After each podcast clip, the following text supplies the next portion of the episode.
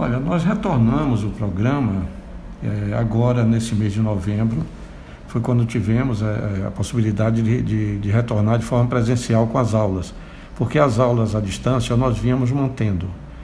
E assim que a gente abriu as inscrições, tivemos assim uma procura muito grande e fizemos um número de matrículas bastante razoável para um período como esse.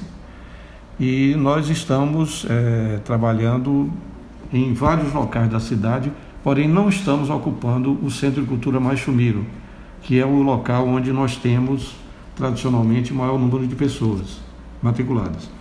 Como, essa, como o espaço do Centro de Cultura Mais Chumiro está sendo ocupado pela SEDUC para a transmissão das aulas online, as aulas à distância, então nós estamos utilizando o espaço do Zazinha, que é vizinho aqui ao Centro de Cultura, ao, ao Centro de Cultura Mais Chumiro, e diversos outros locais da cidade onde nós temos é, estações de cidadania e cultura, como na Cidade Nova, no Jardim Acácia e no Aviário, e também no, no Feira 7, o novo espaço do Feira 7.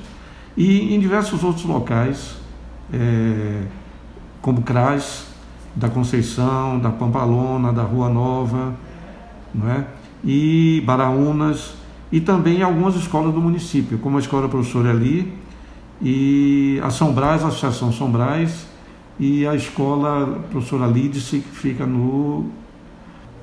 E, e também outra escola associada, que é a Escola é, do, do, da Chácara São Cosme.